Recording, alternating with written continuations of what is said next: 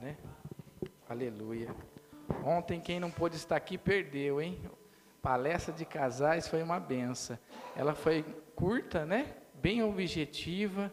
Depois nós convidamos uma missionária a estar aqui orando pelas pessoas. E Deus usou muito também esta irmã. Falou com muita gente. Olha, tinha uma unção aqui de multiplicação ontem. Só falava de gravidez aqui, ô glória, é? Olha, Deus estava falando com um monte de gente aqui. Glória a Deus, né? Eu convido os irmãos a estar abrindo as vossas Bíblias. Eclesiastes, capítulo 9. Pensa num homem que estava pelejando ontem, estava lendo o capítulo 10 de Eclesiastes, o negócio não ia. Aí eu fui dormir, descansei em Deus. Aí hoje, pelas 5 da manhã, era o capítulo 9 que Deus queria falar conosco, amém? Glória a Deus. Eu sabia que era Eclesiastes, mas eu não sabia o capítulo certo. Vamos abrir Eclesiastes capítulo 9, versículo 1. Diz assim o texto da minha Bíblia: De sorte que parece ser a mesma para com todos. Amém? Vamos lá. Deverás me aplicar a todos essas coisas para claramente entender tudo isso, que o justo e os sábios são os seus efeitos, então nas mãos de Deus e no amor e no ódio que está essa esperança? Não, não saber o homem, tudo isso está oculto no futuro. Tudo sucede igualmente a todos. A mesma o mesmo sucede ao justo e os perversos, o bom ao puro, o impuro, tanto o que sacrifica como aquele que não sacrifica, ao bom como o pecador, que jura como aquele que teme o juramento.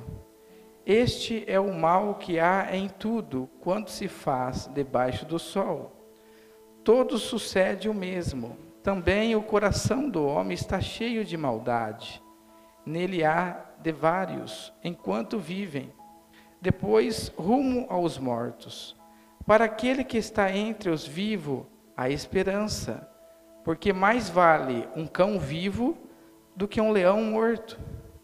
Porque os vivos sabem que há de morrer, mas os mortos não sabem coisa nenhuma, nem tampouco terão eles recompensa, porque a sua memória já é no esquecimento.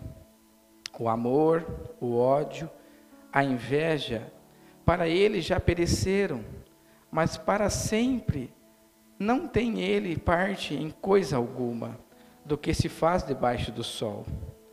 Vai, pois, come com alegria o teu pão, bebe gostosamente o teu vinho, pois Deus já antemão se agrada das tuas obras. Em todo tempo seja alvas as tuas vestes, e jamais falte óleo sobre a tua cabeça. Goza a vida com a mulher que amas todos os dias da sua vida, os quais Deus te deu debaixo do sol, porque esta é a tua porção nesta vida, pelo trabalho que te fatigaste debaixo do sol tudo quanto te vier nas mãos para fazer, faça-o conforme as tuas forças, porque do além, para onde tu vai, não há obra, nem projetos, nem conhecimento e nem sabedoria alguma. Vi ainda debaixo do sol que não é o ligeiro o prêmio, nem o valente a vitória, e nem tampouco os sábios o pão, nem ainda o prudente as riquezas, e nem dos inteligentes o favor. Porém, tudo depende do tempo e do acaso, pois o homem não sabe as suas horas, como os peixes que se apanha como a rede traiçoeira, e como passarinhos que se prende com o laço assim enredam também os filhos dos homens, no tempo da calamidade, quando cai de repente sobre eles. Amém, irmãos? Pode se assentar. Algumas partes da leitura parecem ser às vezes um pouco complicada, né? É, Salomão, quando ele diz, né, na sua sabedoria, quando ele fala dos mortos, né? Salomão ainda ele não tem a clareza e a revelação da vida eterna, né? Salomão ainda ele acha que quando o ser humano ele morre ali acabou. Por isso que as suas palavras quando nós lemos, parece que ele está só falando do tempo presente, né? Mas se nós analisarmos todos os conselhos que Salomão ele diz, Salomão não é eu que diz que ele é um homem sábio, mas é o próprio Senhor que constituiu isso em graça, em favor de sabedoria. Então ele vai falar das coisas que ele vê na sua época. Ele vai dizer que ele vê o justo, mas o justo passa também por injustiça. Ele vê o ímpio, vezes sendo justificado, e várias formas que confronta a sua realidade. Ele vê aqui o favor que os homens têm, o serviço, o desempenho. Mas tudo isso, ele fala, é fadiga e cansaço né? Então ele vai dizer para nós: assim como vale mais você ter um cão vivo do seu lado do que você ter um leão morto. O que ele está querendo dizer isso? Ele está querendo dizer das importância que eu e você está dando para a nossa vida. Às vezes eu e você possamos classificar tantas coisas como importante, perdemos até a nossa saúde. Quantas pessoas que às vezes o médico passa um diagnóstico e já sofre antecipadamente. Eu fiz, eu fiz uma visita na sexta-feira, os exames ainda não tinham saído de, de uma irmã, ela estava assim. Eu falei, calma, confia. Porque em tudo nós temos que crer que o Senhor está conosco, dependente do resultado. E graças a Deus que o resultado dessa pessoa foi positivo, mas ela já estava sofrendo com antecedência. E assim somos nós que fatigamos. Quando nós ouvimos aqui a palavra inicial, uma das coisas que foi dita, o Senhor quer trocar o quê? O fardo dele. Tanta preocupação que nós podemos ter, vai adiantar alguma coisa? Vai mudar algum marco da nossa vida? De tudo aquilo que nós estamos cansando? Nós já desempenhamos tantas coisas com o dia de amanhã, mas o Senhor fala: olhai para o dia que se chama hoje. E a gente já sofre com o dia que tem, vai vir amanhã. Ele fala: basta o mal que está no seu dia. Então tudo isso, Salomão ele viu. Ele fala: aqueles que já morreram, já não há mais esperança, porque ele está classificando somente a morte física. Mas ele está falando para você que tem vida, o que, que você tem dado de valor? Ele fala: goze os dias com a sua esposa, com o seu esposo, com seus filhos, viva e larga um pouco de tanta preocupação que não vai te levar a um fim, a um fim proveitoso.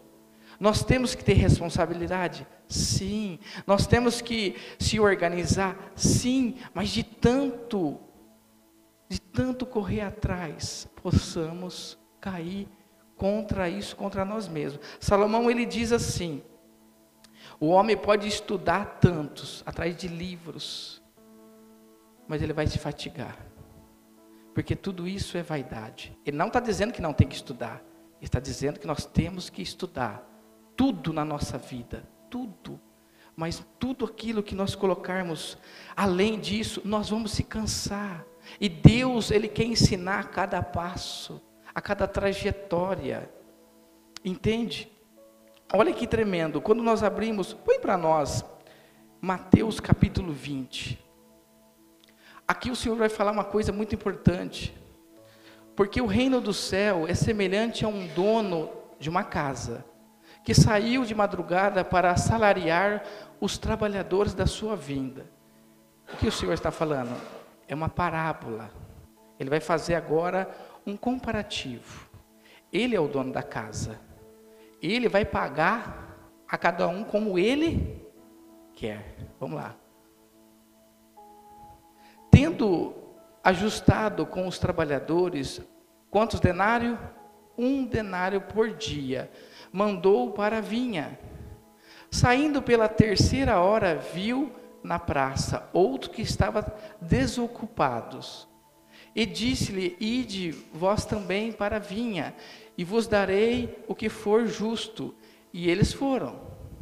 Tendo saído outra vez, perto da hora sexta e da nona, procedeu da mesma forma.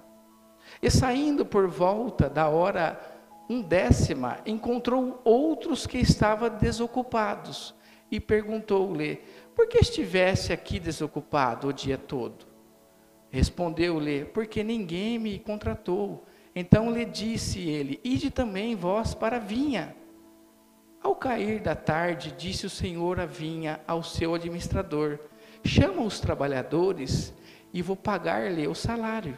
E começando pelo último, e até aos primeiros. Até aqui, irmãos. Que aí eu vou finalizando esta ministração. Vamos lá, quando o Senhor chama o primeiro, ele já tinha visto que ele estava desocupado. Ele convida, vem trabalhar para mim às seis da manhã. E vou combinar com você um denário. Isso foi ajustado com ele.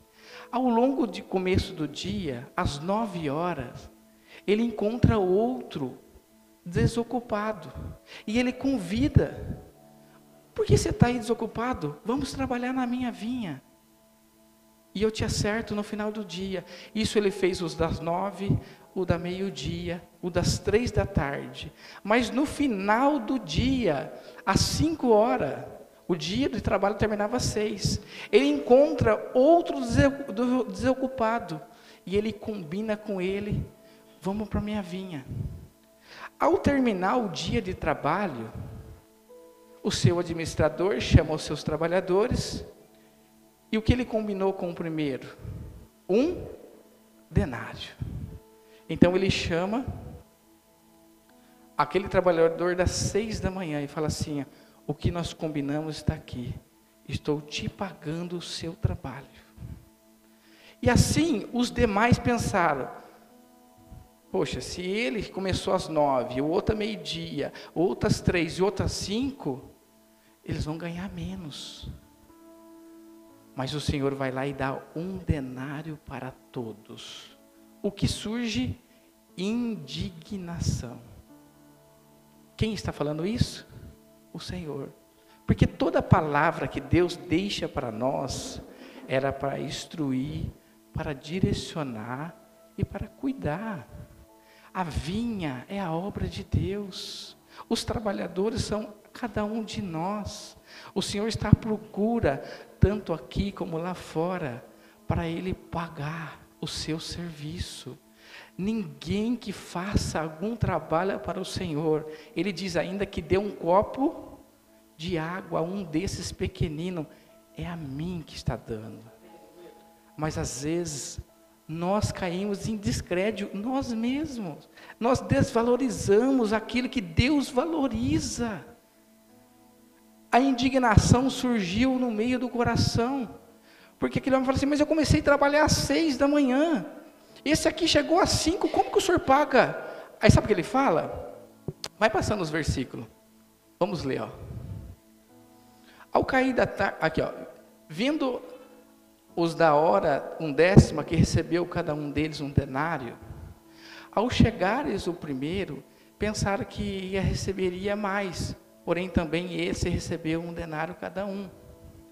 Mas tendo recebido, murmurava contra o dono da casa, dizendo: Este último trabalharam apenas uma hora, contudo, igualmente nós que suportamos a fadiga, o calor do dia, mas o proprietário respondeu e disse a um deles: Amigo, não te faço injustiça. Não combinaste comigo um denário? Toma o que é teu, vai-te, pois eu quero dar a esse último tanto quanto a ti. Porventura, não é lícito fazer o que quero do que é meu? Ou são maus os teus olhos, porque eu sou bom? Assim o último serão o primeiro, e os primeiros serão os últimos, porque muitos são chamados, mas poucos são escolhidos. Muitos são chamados a trabalhar na vinha. Hoje nós vamos consagrar cinco pessoas. Ao consagrar essas pessoas, eles vão trabalhar para o Senhor? Não, eles já estão trabalhando para o Senhor nós não reconhecemos após, não, nós reconhecemos que eles já estão trabalhando. E quem reconhece é o dono da vinha, é Deus. Só que, irmãos, por que, que a palavra deixa isso claro para nós? Todos nós vamos receber disso do Senhor. Só que uns são chamados mais cedo, outros são chamados mais no final, mas o importante é nós estarmos diante do dono da casa, porque fiel é o pagamento que ele vai nos dar, e o verdadeiro pagamento não é nem aqui, é lá. Aqui ele abençoa sim, ele recompensa sim, mas a maior benefício do trabalho nesta vinha é lá. Quando nós entrarmos lá, ele fala assim: Venha bendito do meu Pai, venha herdar o que você tem de direito. Ele vai te colocar à mesa. Hoje nós servimos a Cristo aqui, com todas as dificuldades.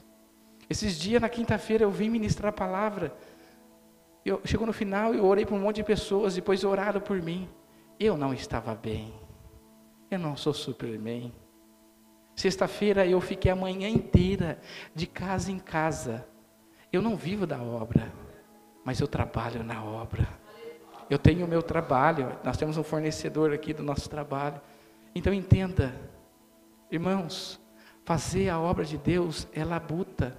E às vezes nós podemos olhar uma pessoa sendo mais abençoada do que a outra e questionar o dono da casa. Tudo que nós fizermos, ele é fiel em te recompensar. Ainda como foi falado aqui, às vezes o homem não reconhece, o homem não fala, o homem não dê aquilo que você mereça, mas o dono da casa, ele sim, pode passar o céu e a terra, mas ele permanece fiel em nossas vidas. Irmãos, aqui é para a gente entender que nós entramos num trabalho com o Senhor, e é de muita dedicação e cansaço, por isso que Ele quer a todo momento trocar o nosso fardo porque a gente pode ficar assim, sobrecarregado. Eu conheço um monte de pastores que estão exaustos, estão muito cansados. Mas por quê? Porque nós deixamos algo entrar no nosso coração, na nossa mente. Isso vai roubar a paz do Senhor. Isso vai entrar no seu e no meu coração e vai roubar a nossa graça com Deus e não pode. Por que, que tem pastores que suicidam? Tem pastor que suicida. Um pastor que conhece a palavra, teve intimidade com Deus, fazer tamanha façanha, sabendo que ele não tem a, salva, a salvação. Por quê? Porque ele deixou ser sobrecarregado humanamente. Sexta-feira eu ouvi muitos relatos, muita coisa de enfermidade, muita situação de pedofilia. Essas coisas, irmãos, se entrar no nosso coração, eu paro, porque a gente vai para um caminho de injustiça. Não é injustiça? O que uma criança pode? Como uma criança pode passar por uma situação dessa?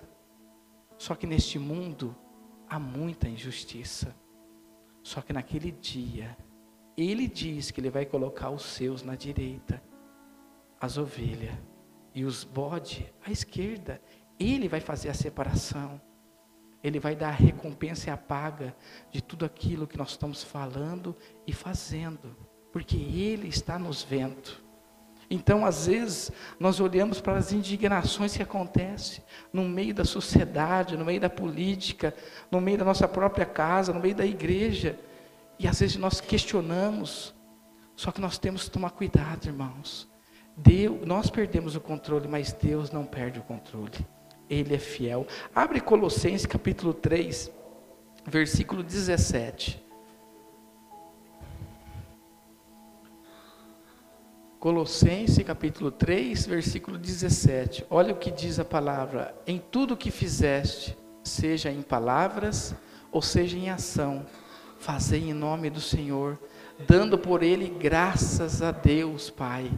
Se Deus tem dado condições para você e para eu fazer alguma coisa no nome dele, faça Irmão, faça, porque Deus, Ele é fiel em te recompensar. Às vezes você vai em lugares que às vezes você fala assim, você vai questionar Deus, por que, que eu estou aqui?